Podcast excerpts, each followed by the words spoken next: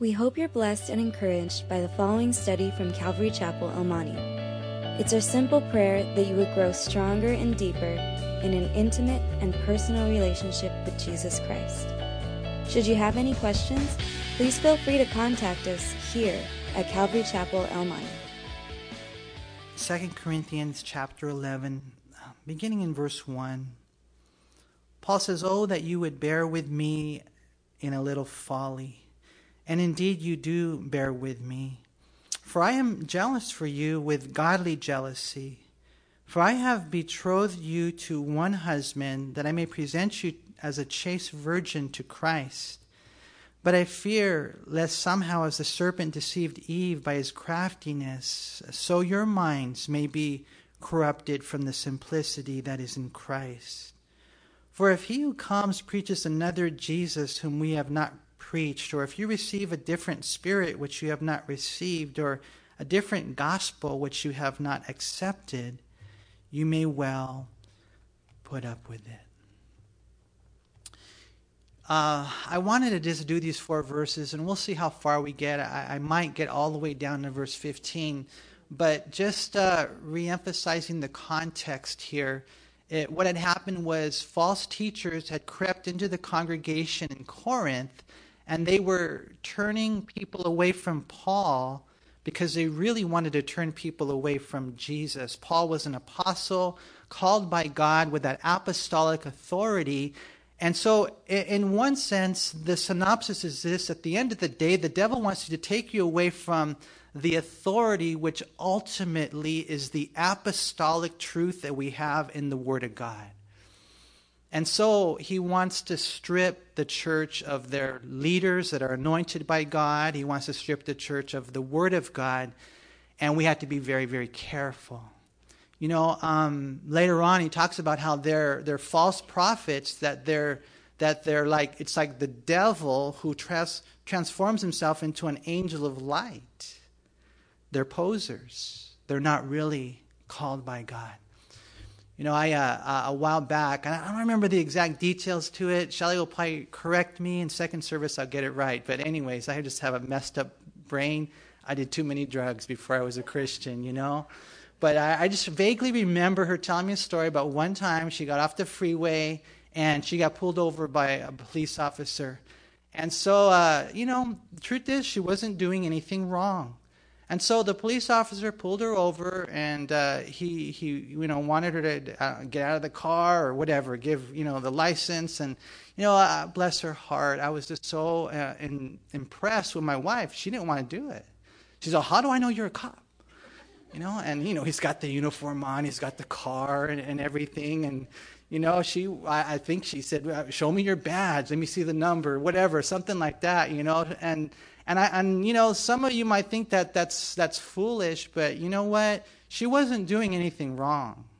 And, you know, the bottom line is nowadays there are people who would say that, you know, they're a security guard or a police officer sometimes, and, and they're not.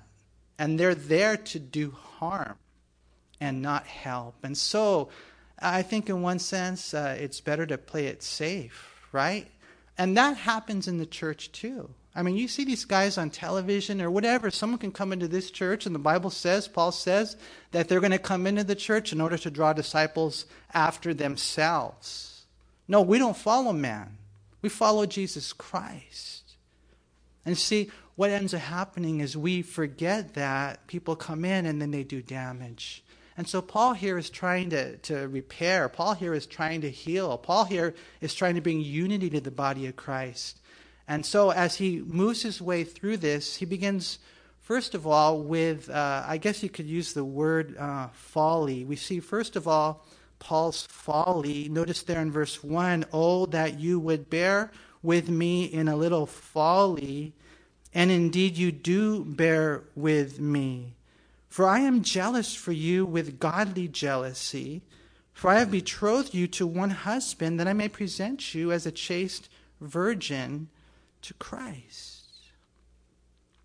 See, Paul, in, in defending his authority, in, in defending his apostleship, in defending himself, is actually attempting to defend the Corinthians. And so here he kind of asks them to kind of put up with him a little bit, kind of a little folly, a little foolishness. I mean, it almost sounds foolish that you would have to say, I'm an apostle. That you'd have to say, you know, I'm a leader of the Lord, that whatever, I'm a pastor. It's almost like awful that anyone would have to say that. Paul says, but I have to. So here's a, a little folly, you know, and it's going to be something that's going to take some different measures for me to share with you, and it's going to take a little time, but please, can you listen to me for a second? I'm jealous for you. He says right there, uh, verse 2 I am jealous for you with a godly jealousy. You know, and some girls, maybe you can relate to this, maybe even guys, you know, to find out that someone's actually jealous for you. It, it kind of, it can be a little flattering. It, it can be good. You know, hopefully you know that not all jealousy is bad. Some jealousy is good. Some is protective. And a little bit of proper jealousy can actually save a marriage.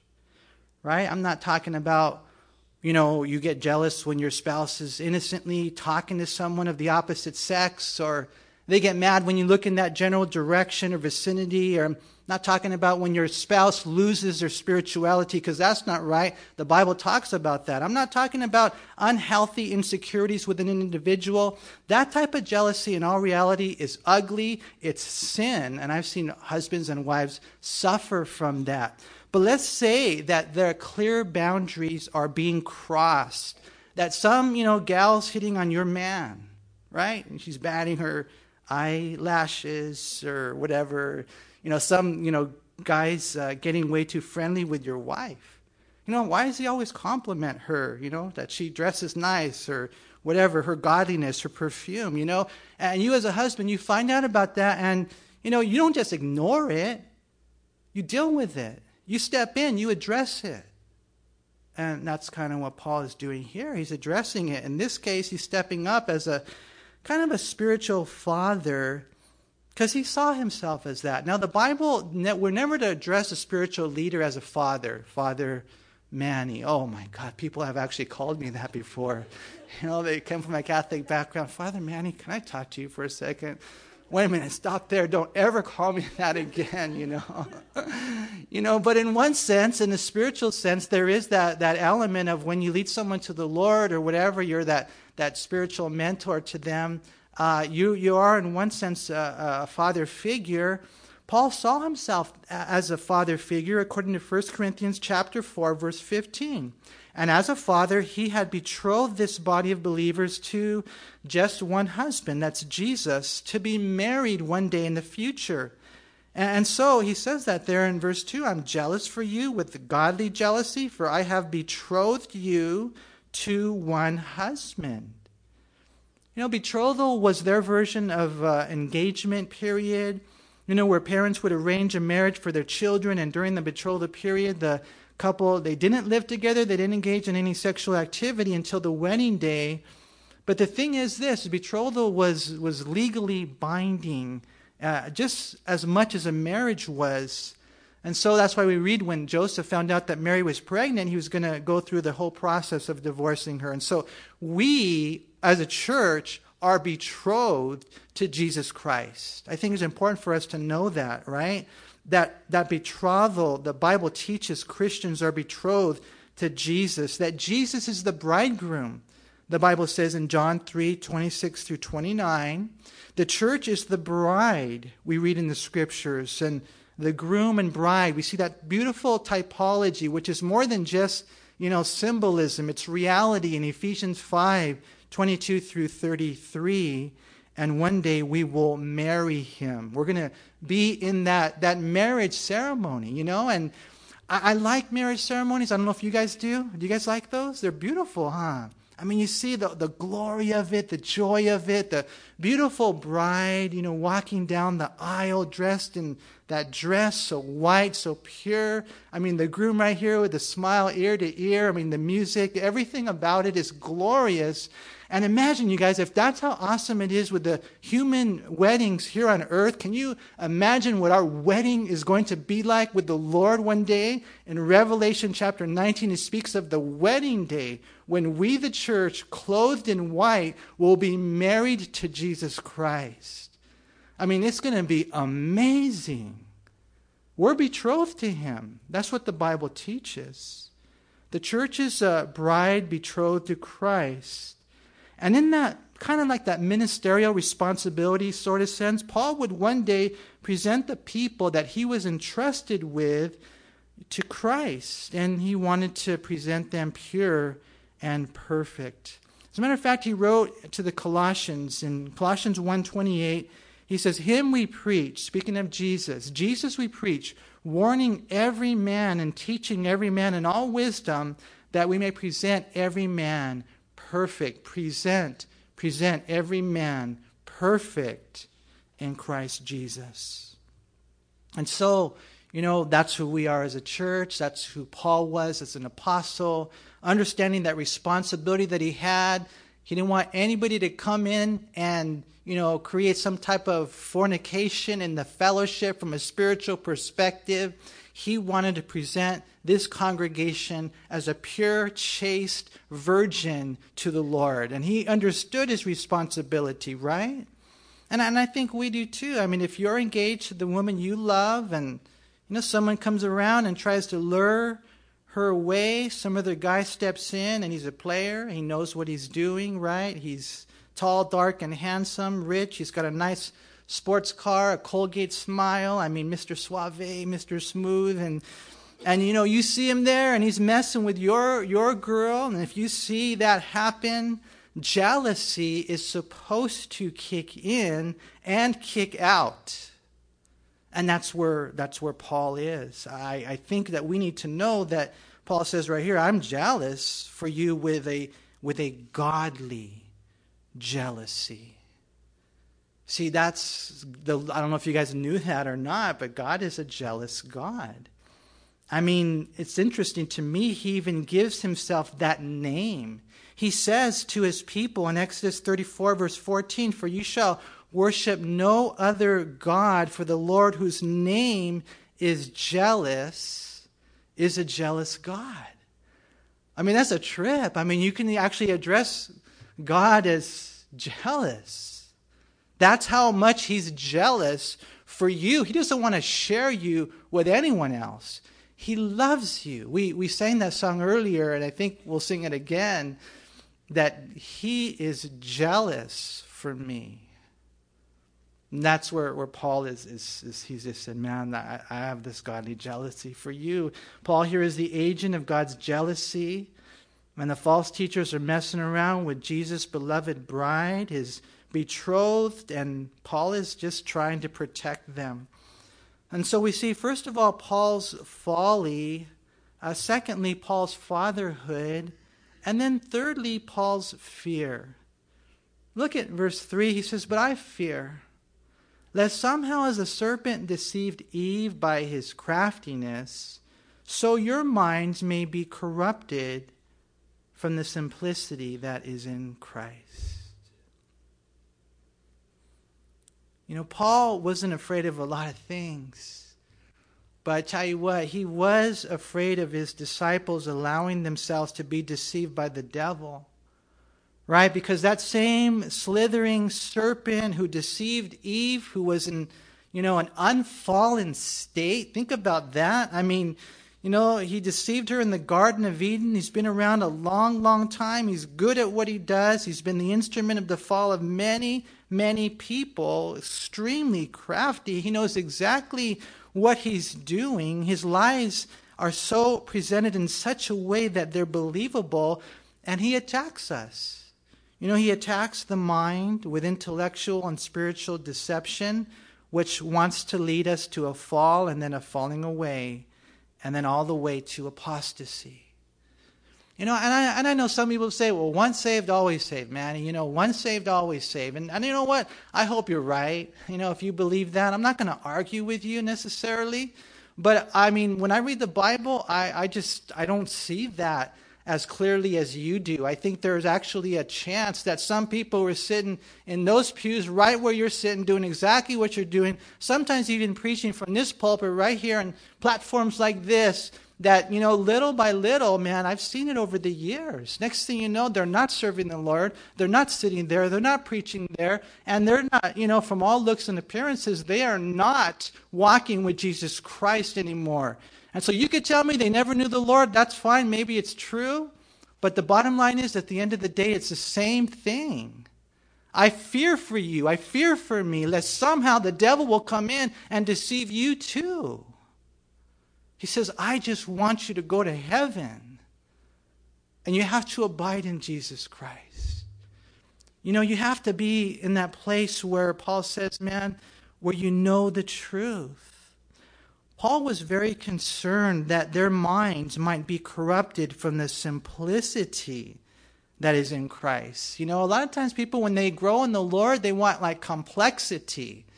You know, next thing you know, they're off on a tangent, and the enemy will do whatever he can to lead us away from a simple, solid, single minded faithfulness to Jesus.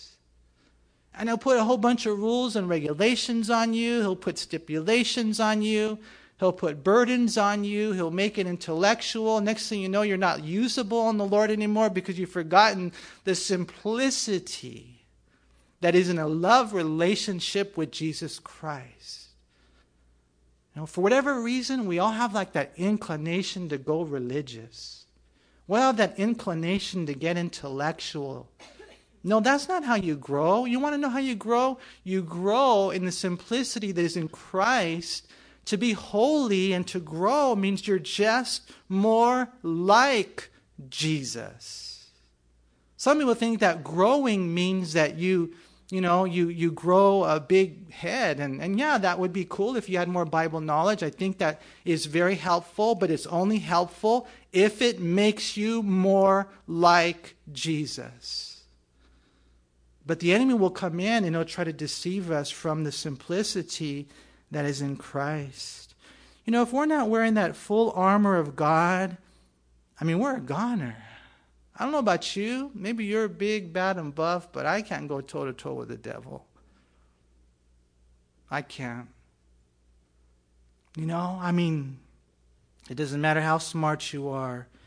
You know, we're no match for the deception of the devil. And that's why the Bible says in Ephesians 6 10 through 11, it says, Finally, my brethren, be strong in the Lord and in the power of his might, and put on the whole armor of God that you may be able to stand against the wiles of the devil. You know, and, and the wiles of the devil is uh, the devious, cunning strategies of Satan that he employs to persuade us to believe the words or manipulate us to do his will. And so, you know, um, Paul says, let me, let me just share a little folly here. Like, I'm jealous for you guys, man, because I want to present you to Christ. And I'm kind of afraid and I'm concerned because I know what's out there. They come knocking at your door, you know, and whatever you get that one, you know, I don't know, like an influence of a Joel Osteen or a, What's that girl's name? I forgot her name, the real popular one. Joyce Myers, yeah. You know, I mean, uh, T.D. Jakes. We're going to talk a little bit about T.D. Jakes. These guys are good talkers. They're good talkers, but they're they're imposters. It's important for us to know this, you know, because you kind of get led astray. Look at Paul's faith in, in verse four. For if he who comes preaches another Jesus whom we have not preached, or if you receive a different spirit which you have not received, or a different gospel which you have not accepted, uh, you knuckleheads, you might put up with it. you know, that's kind of what he's saying right here. And here we see that they were preaching another Jesus. They were presenting a different spirit. They were proclaiming a different gospel. You know, and the original language, it seems to say that they were actually tolerating it. They were putting up with it. They were, they were okay with it, you know? And, and, and that, Paul said, it really, it really concerns me.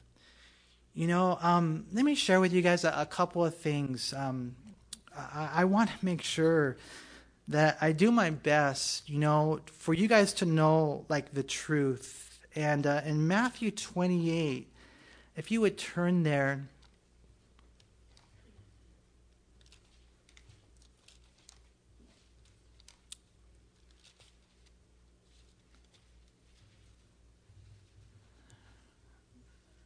And Jesus says in verse 18, Matthew 28, All authority has been given to me in heaven and on earth.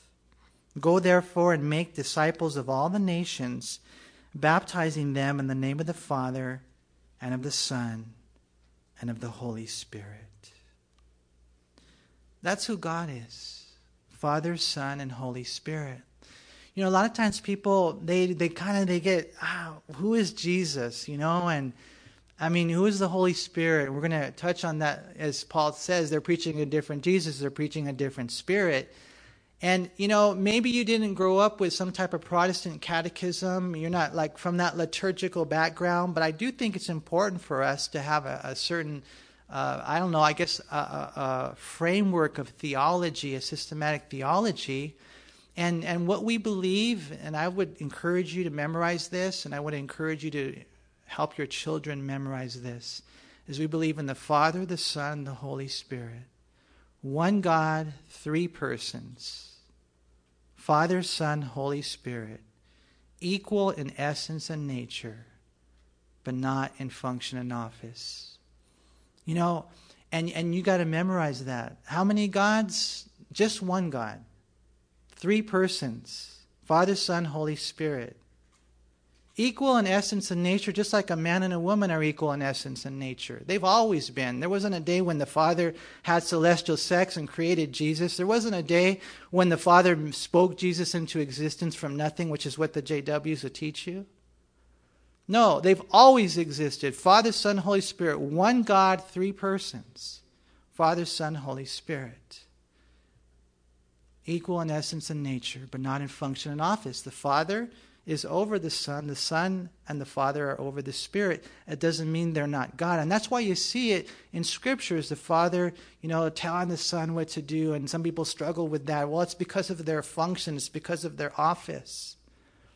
You know, but um, I want to encourage you guys to, to, to just know who God is and you know to have certain understandings i was talking to my son about this on the way over like you know memorize this you know, and he knows this, but, you know, like, you know, I want to tell the congregation to memorize this because, you know, it, it starts in the mind. And then from the mind, it can move to the heart, right? Because here he says that Satan might come and he might corrupt your minds. So we have to know who God is. And that's why in the Great Commission, amen, it's to go therefore and make disciples of all the nations baptizing them in the name of the Father and the Son and the Holy Spirit. Now, he's not just talking about water baptism here, although we do baptize them in the name of the Father, Son, and Holy Spirit, but that's just symbolic of how we as a church, we're making disciples of people, we teach them about the Father and the Son and the Holy Spirit. That's in the Great Commission woven right there. That's who God is. And if you don't believe that Jesus is God or the Holy Spirit is God or the Holy Spirit is a person, then you won't go to heaven. Jesus said, If you don't believe I am, you will die in your sins. The whole Gospel of John was written to tell us that, that Jesus is God. And so, you know, for us, you know, someone comes and they preach a different Jesus. You know, and that can that can rear its head in so many ways. They can say that Jesus isn't God. They can say that Jesus is your genie. You want a Hummer? Just ask Jesus, your genie. Right? You want to get healthy, wealthy, and prosperous? You know, Jesus wore designer jeans. What are you talking about, man? That's not my Jesus. My Jesus, he had nowhere to lay his head. You know, my Jesus, I mean, he had to borrow a boat, he had to borrow a grave, he had to borrow a coin. They come and they preach a different Jesus. And, and Paul says, man, you guys, you guys actually might put up with it. And that's why you have to know your Bible and you have to you know who your Jesus is. I mean, they might come like a, a Joel Osteen, love, love, love, positive future, wonderful, God bless you. Then that's cool, dude, but tell me a little bit about holiness. Tell me a little bit about sin. so that I can repent of my sins and really receive Christ as my Lord and Savior. You know, I mean, you know, for us, we need the real Jesus. You know, some will come and they'll tell you, well, he was just a typical teacher, a random rabbi, a passing prophet. No, he's not. He's God in the flesh. You know, another, uh, yesterday I was talking to someone and they were telling me about how they were invited to this church in Colorado and you know, they were thinking about going, but someone said, hey, you shouldn't go there because they believe in uh, Jesus only. And, and so she asked me yesterday, she said, what is Jesus only? And I said, well, that's what they call modalism, also known as Sabellianism. And they believe that it's one God with three hats. So you got the Father, he wears his Father hat. Then when he becomes the Son, so to speak, he wears his Son shirt. And then when he's the Holy Spirit, you know, he puts on a different uniform. You know I'm talking? They don't believe in three persons. They only believe in one person with three hats, but that's not what the Bible teaches. Because you see the Father talking to the Son, you see the angels worshiping the Son. You see in the book of Acts, chapter 5, when, you know, when they say, hey, you haven't lied to man, you've lied to God. You, that's, you lied to the Holy Spirit. Some people think the Holy Spirit is a force. You know, like the Star Wars, the force be with you, man. No, the Holy Spirit is a person, and He lives within us. That's what the Bible teaches. And if these guys come in and they don't have that apostolic authority and they teach a different Jesus or a different spirit, you guys might put up with it. And you, in putting up with it, might lose your soul. We can't put up with it because that will lead people to hell. And I was reminded of the of that parable in Matthew 25. Since we're here, you know, we might as well go there in Matthew 25.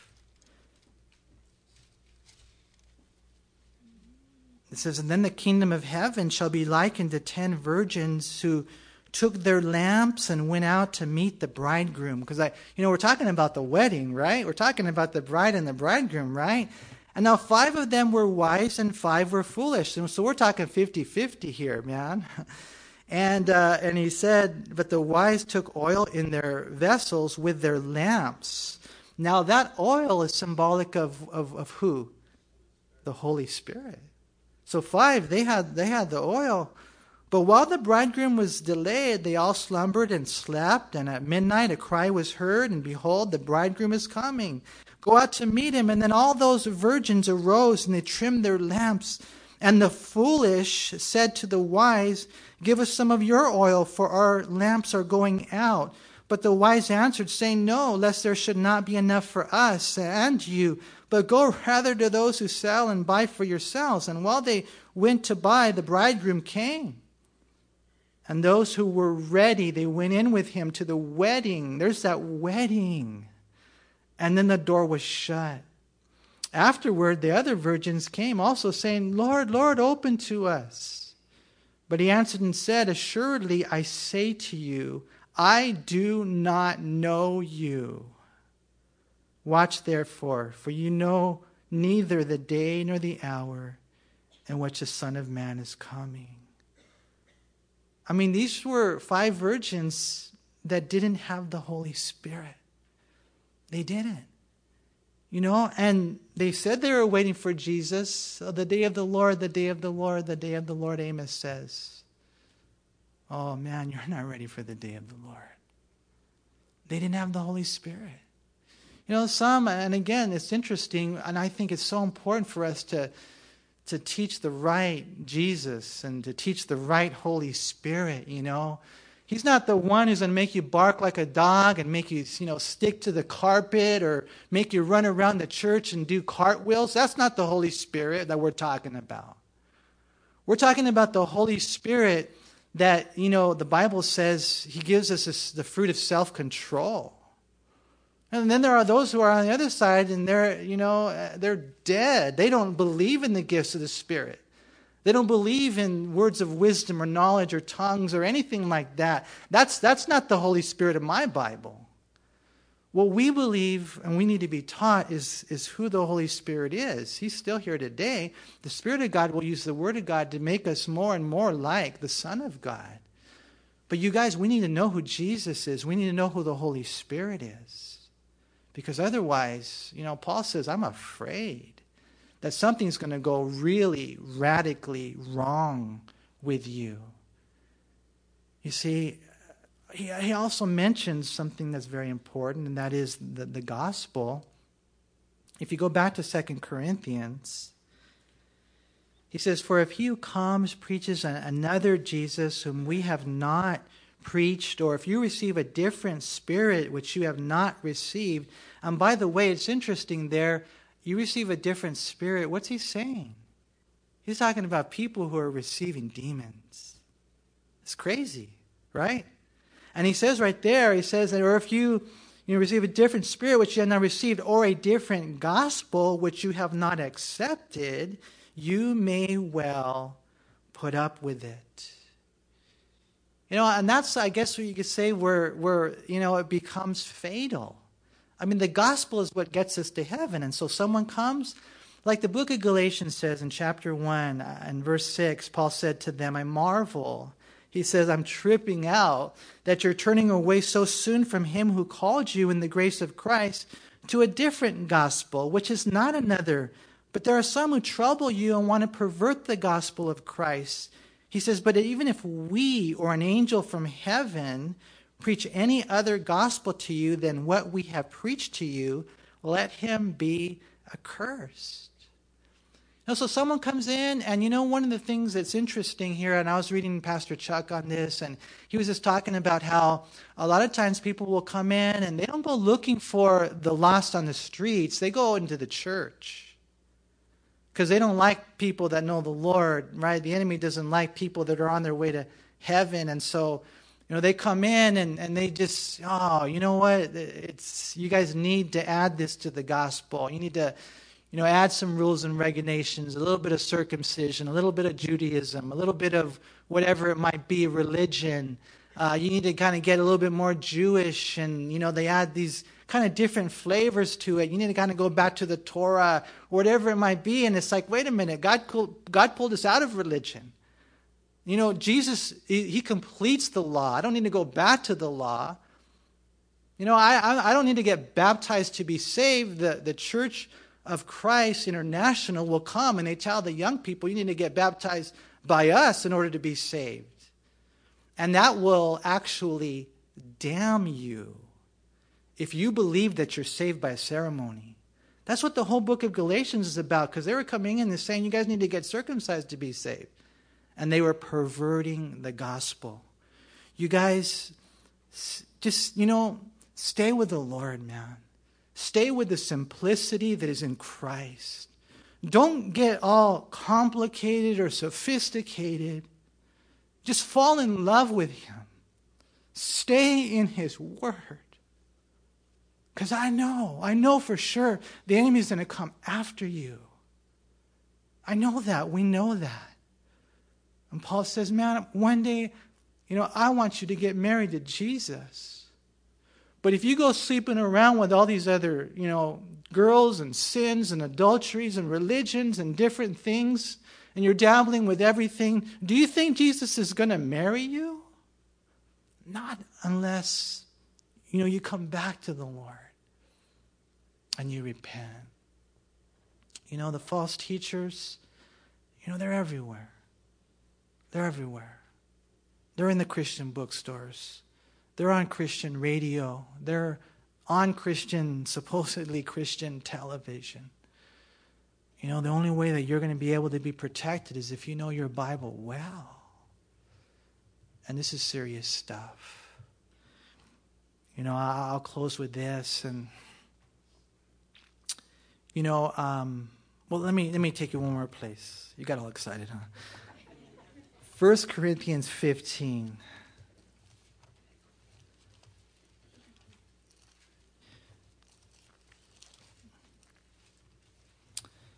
Just in case, Paul says in verse 1 Moreover, brethren, I declare to you the gospel which I preached to you, which also you received, and in which you stand by which also you are saved. And then he says, if you hold fast that word which I preached to you, unless you believed in vain. Here it is. For I delivered to you, first of all, that which I also received that Christ died for our sins according to the Scriptures, and that he was buried, and that he rose again the third day according to the Scriptures. You see, Jesus died for us. He died that death that we should have died. He suffered the suffering and the penalty and the punishment that we should have suffered. He died for our sins. Then they put him in a grave and he rose again. He rose again. And so Paul says right here if you believe, notice he says, by faith, then you're saved. And for us, when we put it all together, I think it's pretty simple. I repent of my sins, I repent of my unbelief, I let it go, and I believe and receive Jesus Christ as the Lord and Savior of my life. And when you do, he says that word, he uses the word believed there in verse 2.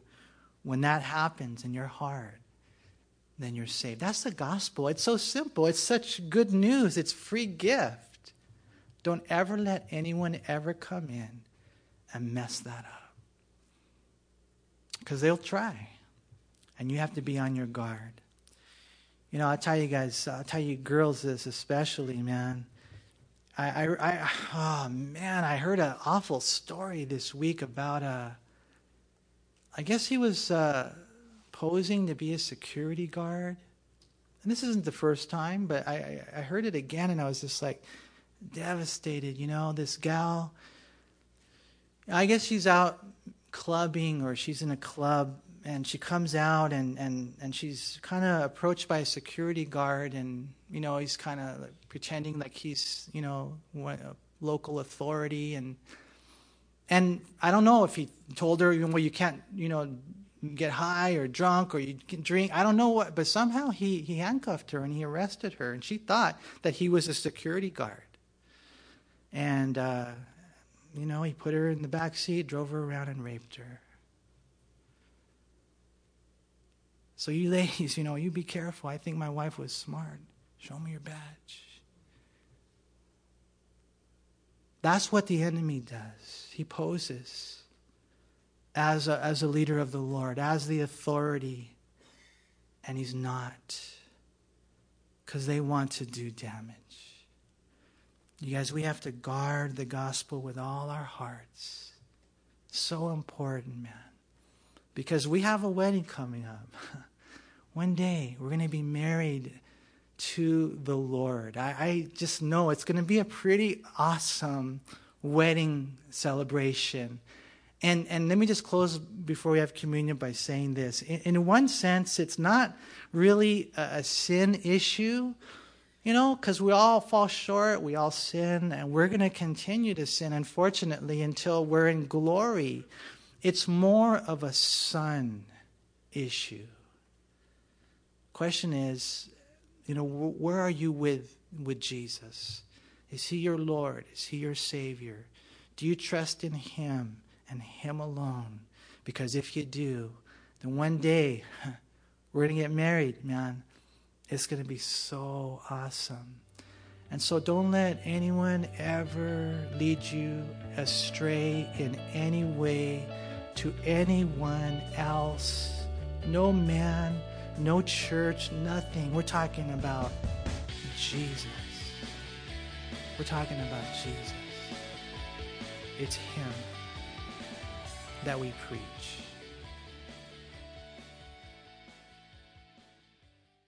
We hope you were encouraged by this study. If you have any questions, please call us at Calvary Chapel El Monte at air code 626 454 3414. Remember that Jesus loves you.